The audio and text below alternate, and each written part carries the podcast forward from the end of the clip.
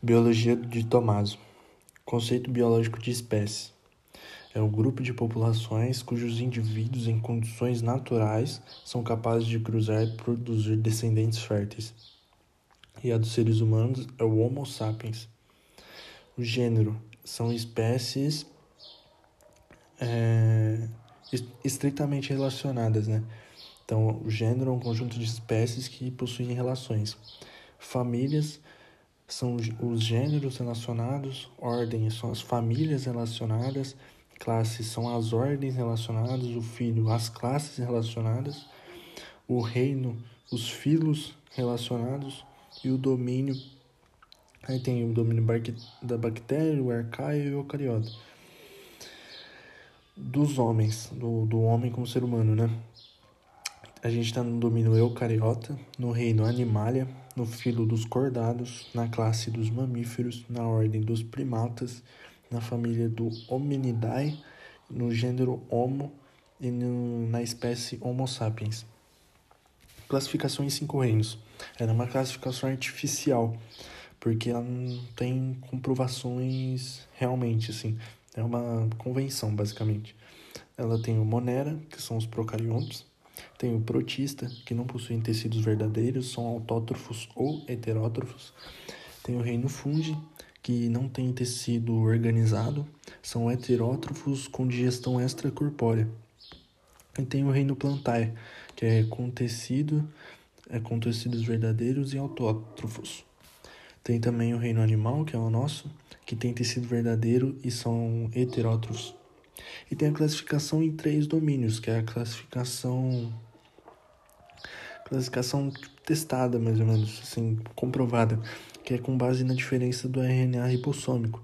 Então ela tem um nome de classificação natural, que tem a bactéria, que é procarionte, a arcaea, que é os procariontes também, mas tem uma pequena diferença, e o eucariota, que são os eucariontes.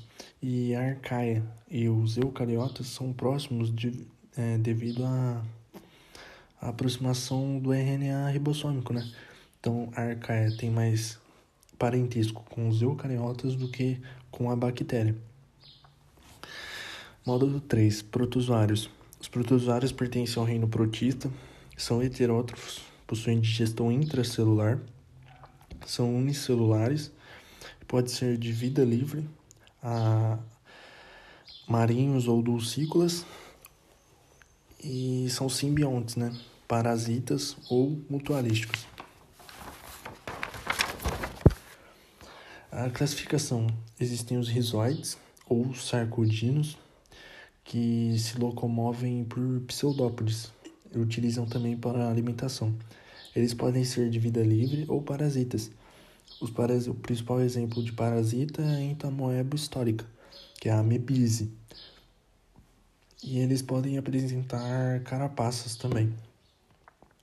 O segundo tipo, os flagelados, podem ser chamados de mastigóforos ou quinitoblástidos.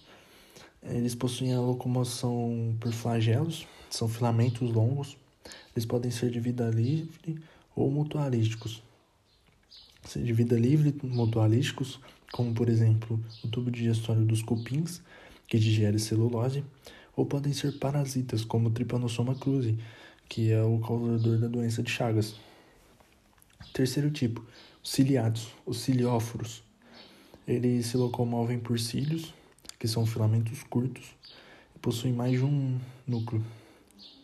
O primeiro núcleo é o macronúcleo, que ele tem um controle celular, e o micronúcleo é responsável pela reprodução. Possui também o citostoma, que é a boca celular, e o citoprocta, que é o ânus celular.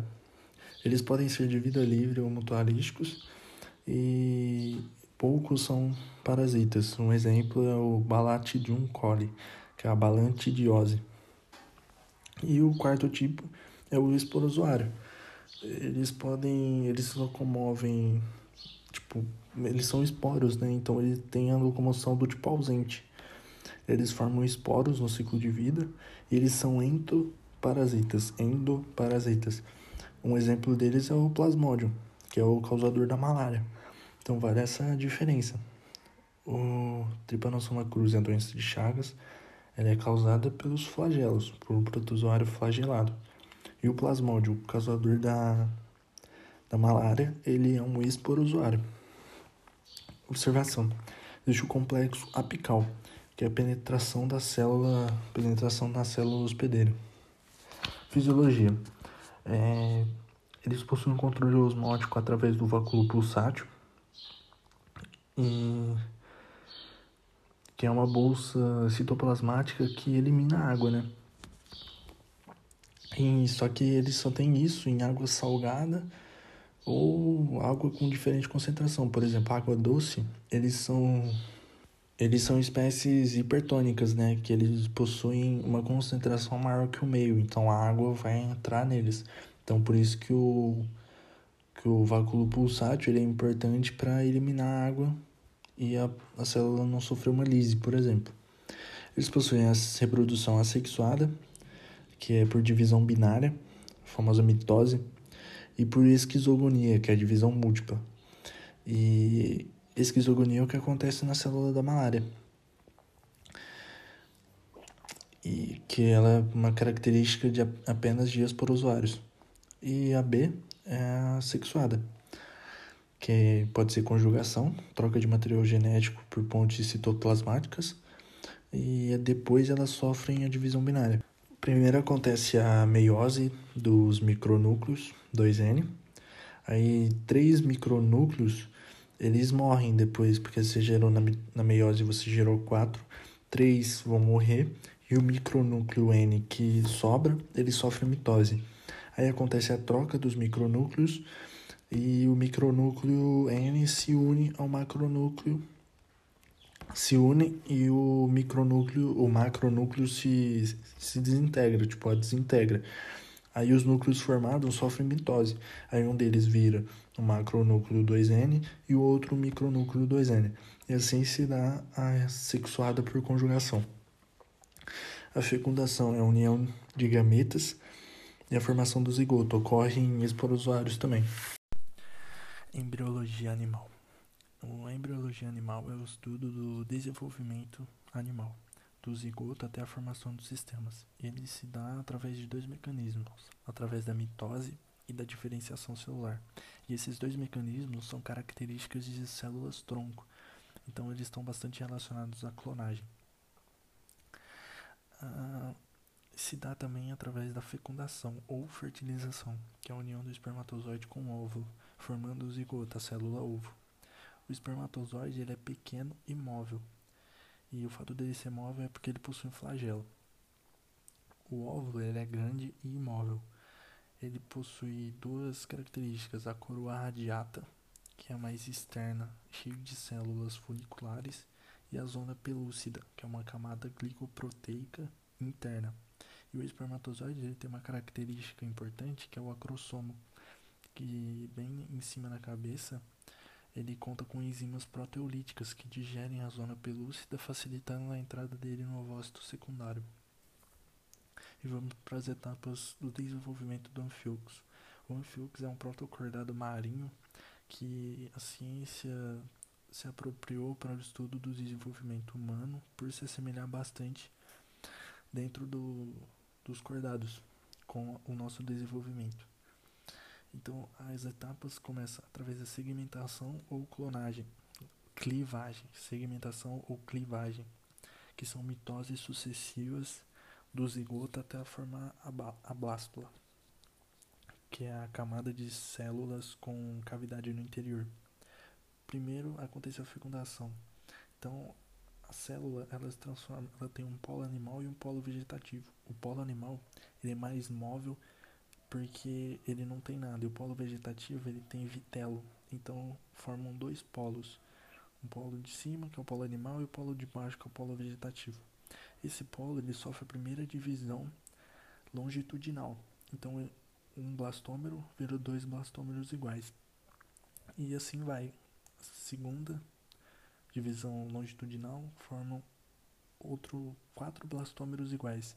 Depois ele sofre uma terceira divisão, só que aí, ao invés de ser longitudinal, é transversal. o fato dela ser transversal gera 8 blastômeros, só que com 2 tamanhos. Então o vitelo ele é responsável por essa divisão desigual do plano de secção transversal. Então ficam os micrômeros, que eram um polo animal, em cima, e os macrômeros, que são convitelos, embaixo. E após isso, os blastômeros, eles continuam fazendo as divisões e chegam em 32 blastômeros. E esses 32 blastômeros levam o nome de mórula, por se assemelhar a uma amora. Aí a amórula sofre uma 6ª divisão que gera a blástula. A blástula é uma camada de células que envolve externamente o blastoderma e internamente a blastocele. E assim acontece o fim da clivagem. O segundo momento é a gastrulação, que são invaginações dos macrômeros, que leva o nome de embolia. Essas invaginações vão formar a gástrula, que são 2 camadas de células com cavidade no interior, que se comunica com o meio por um orifício. Então a gástrula, ela possui um arquíntero, que é um intestino primitivo, e o blastóporo, que é o orifício do embrião. E aí, se esse orifício originar a boca, ele é um protostômio, se ele originar o ânus, ele é um deuterostômio. Análise da gástrula. O ectoderme é a camada externa de micrômeros, no caso. Então, ectoderme, camada externa de micrômeros. Mesentoderma. O mesentoderma ele leva esse nome porque nessa fase não consegue se diferenciar se ele vai originar o endoderma ou o mesoderma. Então, ele origina os dois, então leva o nome de mesentoderma. Ele reveste a camada interna dos macrômeros. Ele é a camada interna dos macrômeros. O mesentoderma ventral, ele vai originar o endoderma. O mesentoderma dorsal vai originar o mesoderma. Então, mesentoderma ventral, endoderma. Mesentoderma dorsal, mesoderma. E assim a gente vai para a terceira e última fase, que é a organogênese, que é o processo de formação dos órgãos e sistemas. Encordados, o início chama-se de neurulação. A neurulação acontece de 3 formas. A primeira é o ectoderma dorsal, que ele sofre uma invaginação e origina o tubo neural dorsal. Ectoderma dorsal sofre um achatamento, vira a placa neural. A placa neural sofre outra invaginação, vira o suco neural. O suco neural vai sofrendo outra invaginação, vira a gota neural, por se parecer com uma gota mesmo. Depois ele se invagina por completo e forma o tubo neural. Aí na fase 2, o mesentoderma dorsal, que forma o mesoderma, ele sofre dobras. E essas dobras é o que origina o mesoderma. A primeira dobra, a central, ela origina a notocorda. A segunda dobra, as laterais, originam os sômitos. E dentro dos sômitos surge o celoma, que é uma cavidade corporal revestida por mesoderma. E a parte 3 é o mesentoderma ventral, que origina o endoderma. Ele reveste o arquíntero. Então o arquíntero é revestido pelo endoderma. E assim se dá a neurula. O tubo neural dorsal, originado pela invaginação do ectoderma dorsal, então o tubo neural dorsal veio da ectoderma dorsal. O celoma, o sômito e a notocorda vem do mesoderma dorsal. E o arquíntero e a endoderme vem do mesentoderme ventral. E a ectoderme fecha tudo e reveste tudo. Destino dos folhetos embrionários do homem. A ectoderme ele vai formar a epiderme e anexos, como pelos, unhas e glândulas.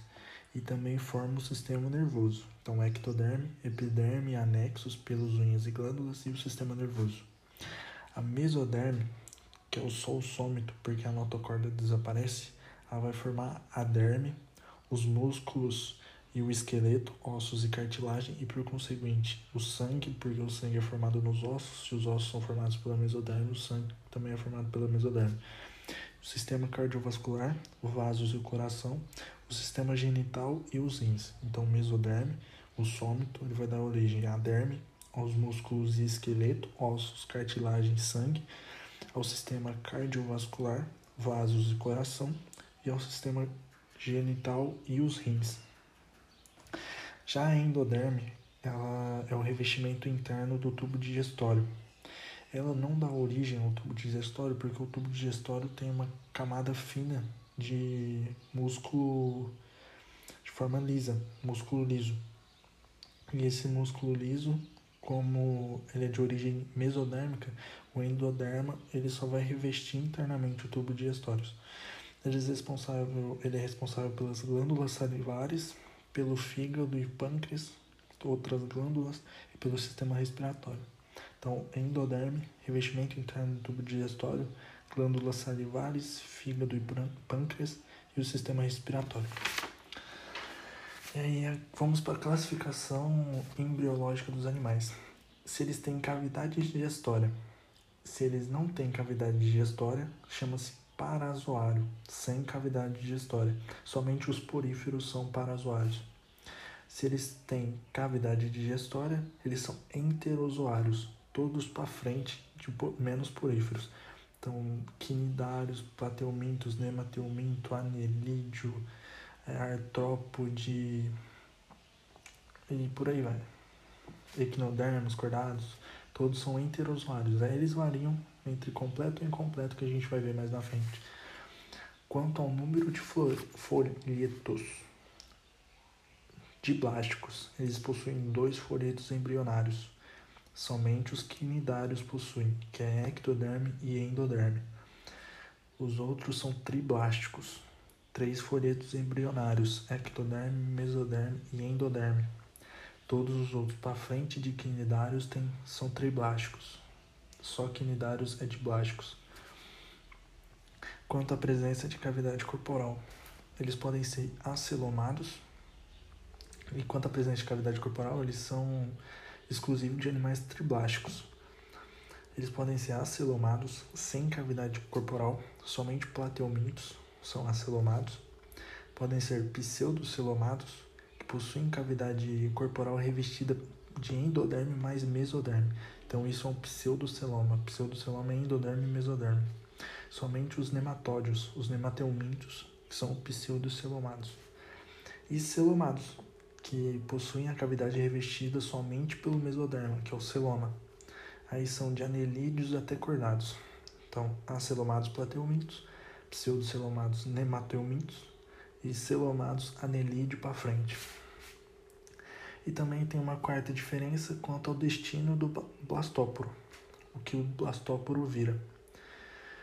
Isso é uma característica somente de quem tem tubo digestório completo, os triplásticos no caso.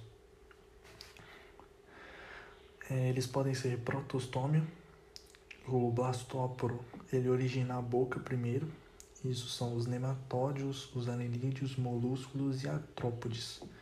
Ou eles podem ser deuterostômio, que origina o ânus primeiro. Aí são equinodermos e cordados. E isso do equinodermos e cordados serem deuterostômios é um sinal de parentesco evolutivo entre eles. Tipos de clivagem ou segmentação. Os tipos de clivagem ou segmentação dependem da quantidade de distribuição do vitelo. Então elas podem ser de 4 tipos. Isolécito, que possui pouco vitelo, e esse pouco vitelo está espalhado de forma igual pela célula. Pode ser mediolécito, ele possui uma quantidade maior de vitelo, mas separado entre polos, então ele é heterogêneo. Pode ser megalécito, que tem uma quantidade muito grande de vitelo espalhado uniformemente pela célula. Ou pode ser centrolécito, que é o vitelo em volta nas extremidades na célula inteira. Aí, quanto ao tipo de clivagem, ela pode ser holoblástica, que significa total e igual, que a holoblástica significa que todo um embrião vai fazer parte da divisão, da clivagem. E igual significa que todas as células terão o mesmo tamanho. Isso ocorre em ovos alécitos que não possuem vitelo e isolécitos, ou oligolécitos sem distribuição polar. Por que sem distribuição polar? Porque o vitelo está espalhado de maneira homogênea pela célula. Isso acontece nos mamíferos placentários e nos equinodermos. O tipo de ovo é o isolécito, como eu tinha dito, e na divisão, o vitelo está espalhado uniformemente, ele é dividido em 2, depois dividido em 4, e todas as divisões são do mesmo tamanho. Isso é um fato importante da holoblástica total e igual. Holoblástica e igual, né, no caso. Vamos para a segunda, holoblástica e desigual. Todo o embrião participa, porque ela é holoblástica, mas de forma desigual, as células vão ter tamanhos diferentes. Isso acontece em ovos oligolécitos com distribuição polar, exemplo, os mediolécitos, que acontece uma distribuição heterogênea entre os polos, né? Os mediolécitos com média quantidade de vitelo. Os animais que acontece isso é o anfíoxo, que é um protocordado, e os anfíbios. O tipo de ovo mediolécito, que ele tem um polo animal e o polo vegetativo. O polo vegetativo onde tem o vitelo. Ele vai sofrendo divisão, e o vitelo ele atrapalha a divisão, o corte transversal, né? Então, esse corte transversal ele vai vir com micrômeros, que é o polo animal, e o macrômero, que tem o vitelo. E isso dá a diferença entre as células. Vamos para a terceira, que é a meroblástica. Mero vem de parcial e discoidal. A meroblástica discoidal, ela ocorre em uma parte do embrião. Ocorre no disco germinativo, que fica no polo animal. Isso acontece em ovos megalécitos ou telolécitos, telo sinônimo de mega, que tem muito vitelo no polo total, no polo vegetativo, no caso, impedindo a divisão do citoplasma. Então, vai formar só um disquinho, e esse disquinho vai começar a se dividir. Isso é o disco germinativo se dividindo. Isso é comum nos peixes, nos répteis e nas aves. E o tipo de ovo é o megalécito, que aí tem o polo animal e o polo vegetativo, onde tem muito vitelo. E assim, obrigando o disco germinativo. E esse disco germinativo, as células vão se dividindo, evoluindo, aí no final ele engloba tudo. E vamos para a quarta e última, que é a meroblástica, sinônimo de parcial, e superficial. É a meroblástica porque se relaciona à parte do embrião, e superficial porque as células ficam na superfície do embrião. Elas ocorrem em ovos centrolécitos, que tem muito vitelo na região externa da célula, nas extremidades celulares. Esse tipo de ovo ele é comum em insetos. Ocorre divisões no núcleo e depois eles migram para o polo da membrana, as extremidades da membrana. O tipo de ovo é o centrolécito, como eu tinha dito. Cada núcleo, no final, ele é envolvido pela membrana, e assim formando uma célula na superfície.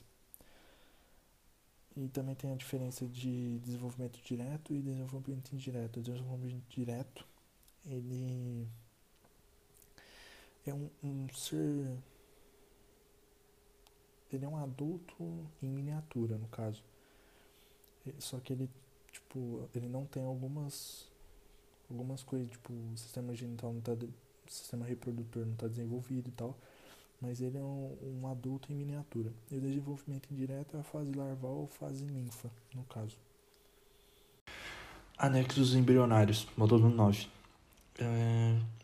Esses anexos embrionários, eles são produzidos pelo embrião para auxiliar no desenvolvimento, e eles são descartados no final.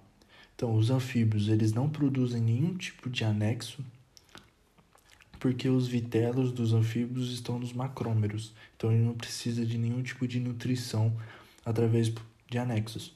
Os peixes, eles possuem apenas o saco vitelínico, que é uma proteção. Os répteis são os primeiros vertebrados com os 4 tipos de anexos embrionários. Vamos para os tipos. Saco vitelínico, pode ser chamado também de vesícula vitelínica, é uma membrana que envolve o embrião. Ela é formada pelo endoderma e pelo mesoderma e é ligada ao tubo digestório do embrião. É irrigado, extremamente irrigado por vasos sanguíneos que absorvem os nutrientes. Elas ocorrem em peixes, répteis, mamíferos e aves. Mas nos mamíferos ela é atrofiada, porque nos mamíferos a placenta é responsável pela nutrição. Isso nos mamíferos placentários. Alantoide. Ele desenvolve-se em direção da casca. Ele é formado pelo mesoderma e pelo endoderma. Ele é ligado ao tubo digestório do embrião. Também é irrigado por vasos sanguíneos, que primeiro levam excretas para serem armazenadas. Segundo, troca gasosas com o ar. E as excretas são o ácido úrico. Então o alantoide é meio que uma bolsa. É uma bolsa que ela armazena excretas. Faz trocas gasosas com o ar por estar perto da casca. E ele também absorve cálcio da casca. Então a formação óssea para o desenvolvimento do filhote que está dentro do ovo é muito importante. Ele ocorre em répteis, aves e mamíferos. Nos mamíferos placentários é atrofiado. Âmnio é uma membrana que envolve apenas o embrião. É formada pelo mesoderma e pelo ectoderma. O âmnion ele possui líquido amniótico, que é uma tipo de hidratação do embrião e também evita choques mecânicos e a aderência com tecidos. Por exemplo, o embrião está desenvolvendo, ele pode colar na parede do ovo, sei lá. Então, esse âmnion ele impede isso, impede as malformações também. Ocorre em répteis, aves e mamíferos. E tem o córeo, que é uma membrana mais espessa, que envolve os outros anexos embrionários e o embrião. Ela é formada pelo mesoderma e pelo ectoderma, protege o embrião contra infecções. Ela está presente nos répteis, nas aves e nos mamíferos. Nos placentários, elas sofrem dobras que invadem o endométrio uterino. Aí vamos para a classificação. Aminiotas são anaminiotas, no caso. São os que não possuem âmnion e nem alantoide. São os peixes e anfíbios. Aminiotas são os que possuem âmnion e alantoide. São os répteis, aves e mamíferos. Reprodução humana. A ovulação. A mulher libera o ovócito secundário, que é um ovócito, ele é haploide com um cromossomo duplicado. Aí acontece a fecundação, que é o encontro dos espermatozoides com o ovócito secundário e que ocorre naturalmente na tuba uterina, né? Aí, depois desse encontro, ocorre a formação do blastocisto. No final da clivagem surge o blastocisto, fase de blástula. Aí tem o trofoblasto, que forma o córeo, e a blastocela, que forma a cavidade da blástula. E também existe o embrioblasto, que forma os outros anexos embrionários. Então, trofoblasto forma o córeo, blastocela, a cavidade da blástula, o embrioblasto forma os outros anexos e o embrião. Aí acontece a nidação, que é a fixação do blastocisto no endométrio do útero, que geralmente é 7 dias após a fecundação. Aí depois formam as vilosidades coriônicas, né? Que são as dobras do córeo, invadem o endométrio e elas liberam gonodotrofina coriônica, o HCG, que estimula a produção da progesterona, que mantém o endométrio ligado ao útero e não deixa que a mulher tenha o ciclo natural e elimine aquela camada superficial do útero. Então, a progesterona ela mantém o endométrio ligado ao útero. E assim acontece a formação da placenta, que são vilosidades coriônicas mais o endométrio da mãe, que não ocorre o contato direto do sangue fetal com o sangue materno. mas mesmo assim acontece intensa troca de substâncias pelos capilares sanguíneos, ligada ao embrião pelo cordão umbilical, que são duas artérias, leva sangue venoso do feto para a mãe, e uma veia, que é o sangue arterial da mãe para o embrião, e tem como função a nutrição, as trocas gasosas, a eliminação de excretas, a defesa imunitária, na qual os anticorpos da mãe passam para o filho, e é importante também para produzir a progesterona a partir do 3º mês. E tem duas pequenas observações. Monozigóticos são univitelínicos, que é um óvulo e esperma formam um zigoto em uma placenta, isso se referindo a gêmeos. E os dizigóticos são bivitelínicos, são 2 óvulos e 2 espermatozoides que formam 2 zigotos. Poríferos, vamos primeiro filo. Filoporíferos, que os poríferos eles são portadores de poros. São as características, primeiramente. São aproximadamente 15.000 espécies, né? Eles possuem simetria radial, são parazoários, não possuem tecidos verdadeiros. Eles possuem ausência de cavidade digestória, são aquáticos, a maioria marinho, e são sésseis, são fixos. Organizações: eles são organizados através de pinacócitos, poro ou ósteo, átrio ou espongiocele, e tem o ósculo, que é a boca.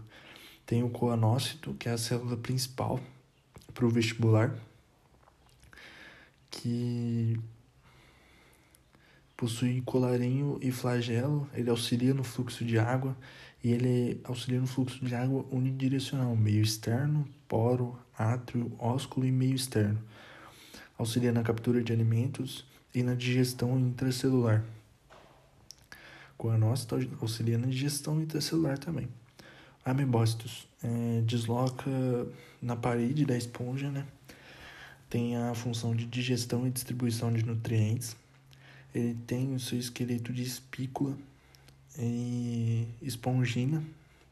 Podem se diferenciar, eles possuem a capacidade de se diferenciar e regeneração. Fisiologia: a digestão é intracelular, totalmente intracelular. A circulação é através da difusão e pelos amebócitos, né, que eles carregam os nutrientes. A respiração é por difusão e a excreção também é por difusão. Eles excretam amônia, que é a mais tóxica, só que não tem nenhum fator importante nisso, porque eles vivem em ambiente marinho, então eles têm água em abundância para diluir essa amônia.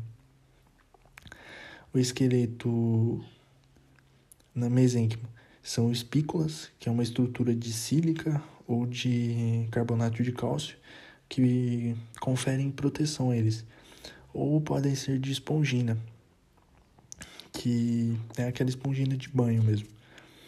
A reprodução, ela pode ser assexuada, não gerando variabilidade. Ela pode ser brotamento, que acontece com colônias, por regeneração ou por gemulação, que a gemulação ela resiste ao ambiente seco e só ocorre em situações muito adversas. Ou pode ser também por assexuada, né? Que são dioicas ou hermafroditas, libera o espermatozoide na água e a fecundação é interna. A larva anfiblástula, desenvolvimento indireto, se fixa em alguma rocha. Agora os quinidários.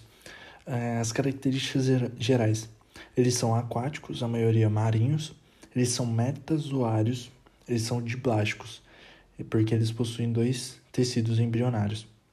Por exemplo, os poríferos nem entram no mérito se eles são diblásticos, triblásticos, porque eles não possuem tecidos. Já os quinidários, eles são metazoários. Eles são os primeiros a possuírem 2 tecidos embrionários, são diblásticos. Eles são enterozoários incompletos, que sem anos, né? Eles não possuem anos porque eles são incompletos. Observação: eles fazem parte da Grande Barreira de Corais da Austrália, né? Que é o berçário de peixes. E um dos problemas ambientais que está acontecendo é o branqueamento das cadeias de corais. Isso tem como possíveis causas o aquecimento da água, as algas que vivem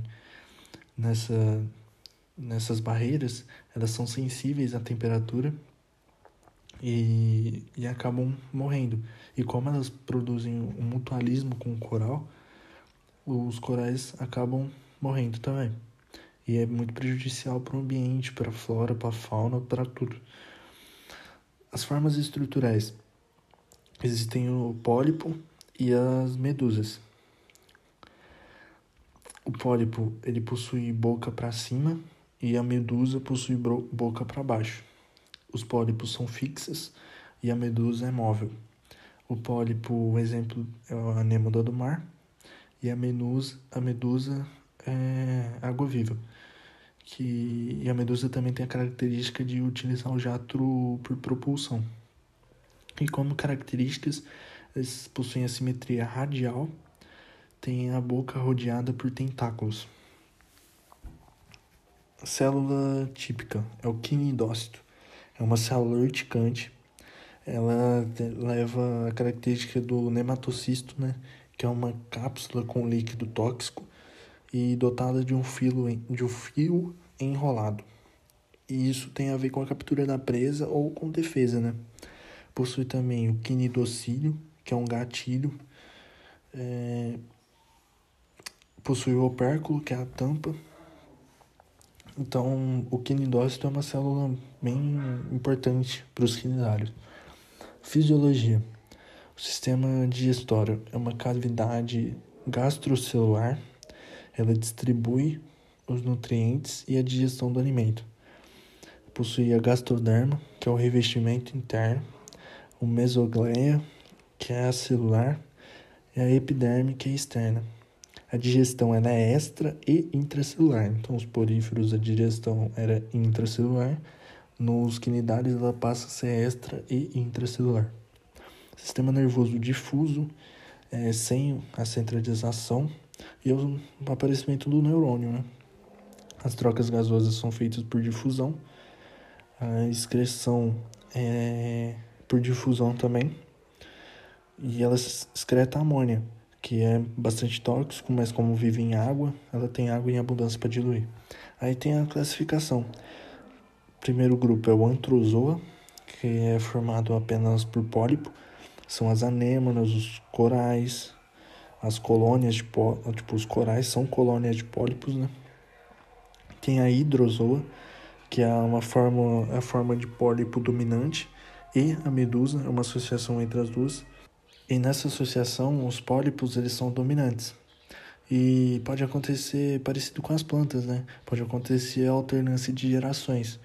Aí tem a Obelia, que é uma colônia heteromórfica, que é o alimentador de tentáculos, e a Physalia, como a caravela portuguesa. Aí a terceira classe, a sinfusoa, que tem a obrigação da alternância de gerações, que é a forma de pólipo com a medusa dominante. E um exemplo é a água viva, Aí tem a reprodução, pode ser assexuada por brotamento, pode ser sexuada como os monóicos, hermafroditas ou dioicos, que fazem a fecundação externa na água ou interna, com desenvolvimento direto ou indireto.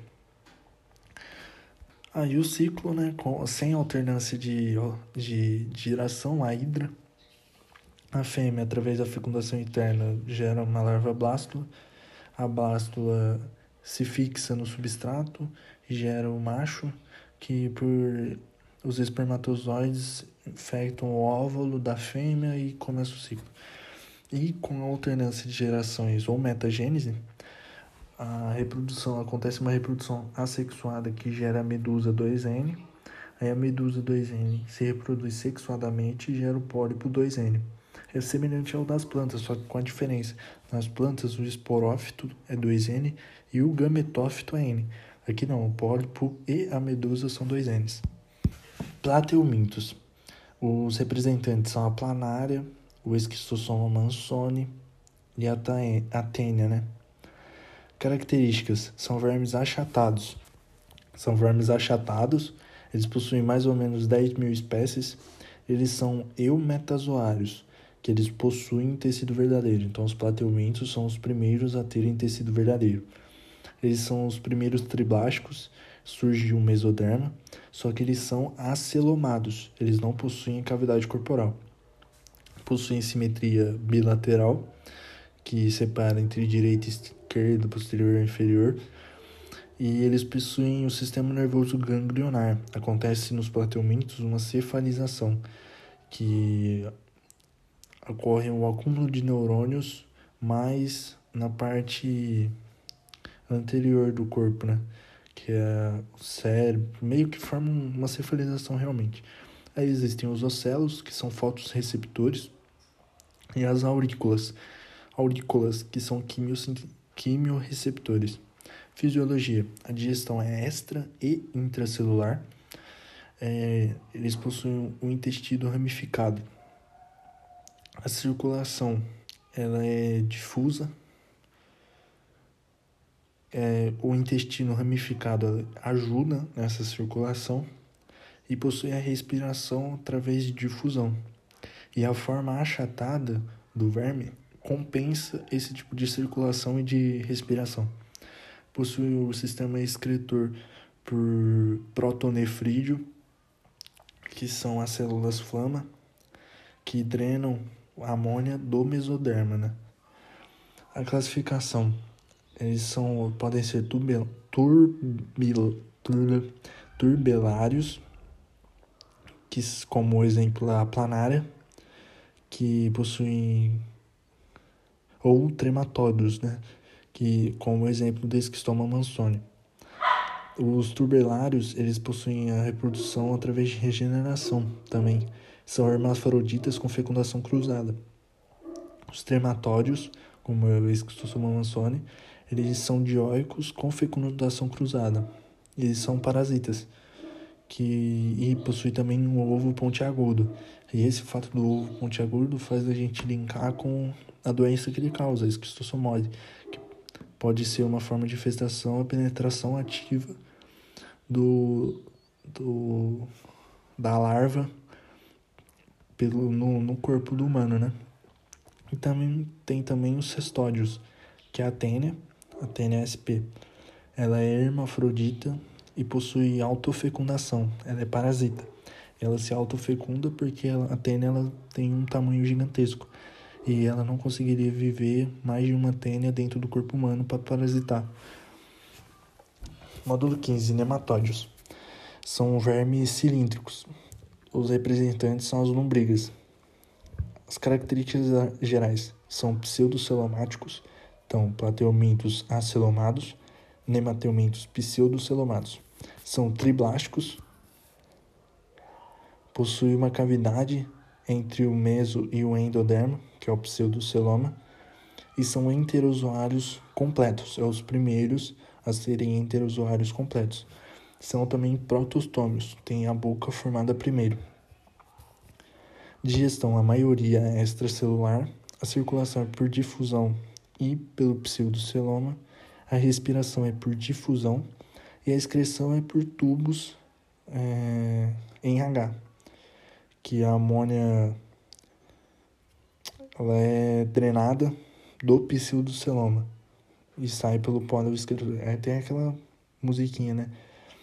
Que junta plateuminto, nemateuminto, Molusca anerídeo, planária, se não me engano, vai ser excreta por célula flama, nemateumintos, tubos em H, moluscos anerídeos, nefrídeos para excretar. Mais ou menos assim. E a organização corporal. Eles possuem músculos longitudinais. Tem também uma cutícula de quitina. Isso faz eles terem uma aproximação com os artrópodes, que tem um exoesqueleto de quitina. Possuem cordões nervosos, possuem intestino, pseudoceloma, epiderme e canais excretores. Reprodução sexuada. A maioria é dioico com dimorfismo sexual. Ocorre a fecundação interna. Os espermatozoides ameboides, eles não possuem flagelos. E tem também o desenvolvimento direto ou indireto. Pode ou não apresentar estágio larval. Se apresentar estágio larval, é a filarioide, uma árvore filária. Anelídeos. As principais características: tem um corpo cilíndrico dividido em anéis. Surge a metamerização, que é observada em artrópodes encordados. Eles são triblásticos, são os primeiros triblásticos, eles possuem ectoderma, mesoderma e endoderma, são protostômios, o blastóporo origina a boca, possuem simetria bilateral e são enterozoários completos. A novidade, eles são celomados, então anelídeos são os primeiros celomados, tem a cavidade revestida só por mesoderma. A classificação, o critério utilizado é a quantidade de cerdas. Tem os aquitas, ou erudíneos, que são os sem cerdas. Um exemplo é a sanguessuga, que são marinhos, dulcícolas e terrestres úmidos. Eles são predadores e ectoparasitas. Possuem duas ventosas, anterior e posterior, próxima à boca e próxima ao ânus. O segundo grupo são os oligoquitas, que possuem poucas cerdas. Um exemplo é a minhoca. São marinhos, dulcícolas ou terrestres úmidos. São sapróforos, se alimentam de matéria orgânica em decomposição, importantes na aeração do solo, porque eles formam galerias subterrâneas. E tem também os poliquitas, que possuem muitas cerdas, exclusivamente marinhos. São predadores, os famosos errantes, filtradores sésseis, e possuem a fisiologia, um modelo... Não, acabou. Poliquetas, acabou, em filtradores. Fisiologia. Sistema digestório é completo, possui papo, moela e tiflossole. O papo, ele armazena o alimento, a moela tritura o alimento, e a tiflossole, ela aumenta a área de absorção. O sistema excretor.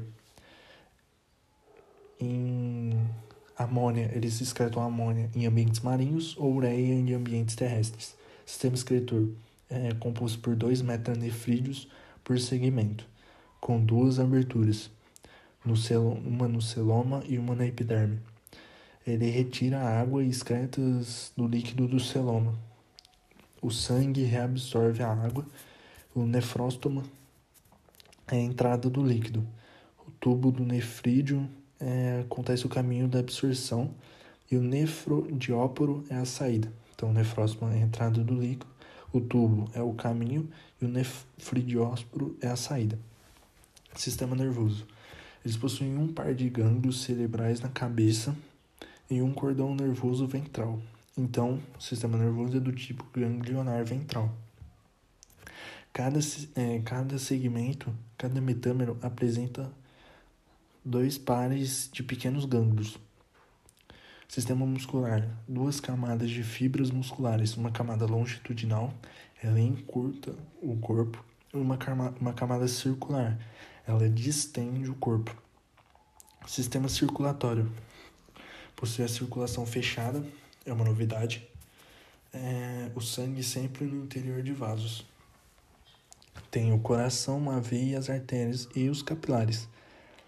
E eles possuem vários corações espalhados pelo corpo e vasos sanguíneos dorsais e ventrais, com hemoglobina dissolvida no plasma, que é o pigmento vermelho, com ferro que transporta oxigênio.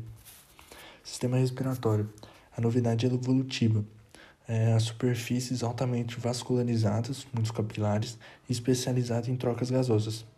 Tem a respiração cutânea, que as trocas gasosas ocorrem entre o ambiente e o ar, e a superfície de revestimento do corpo. Aquetas e poliquetas possuem respiração cutânea.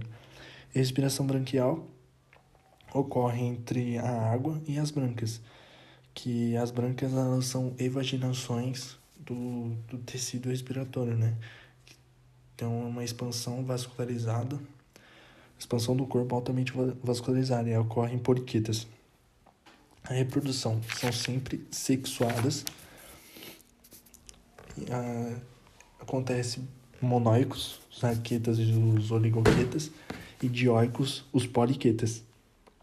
Ela é externa e cruzada, mesmo nas formas monóicas, e ocorre o desenvolvimento direto, os aquetas e nos oligoquetas e o desenvolvimento indireto nos poliquetas,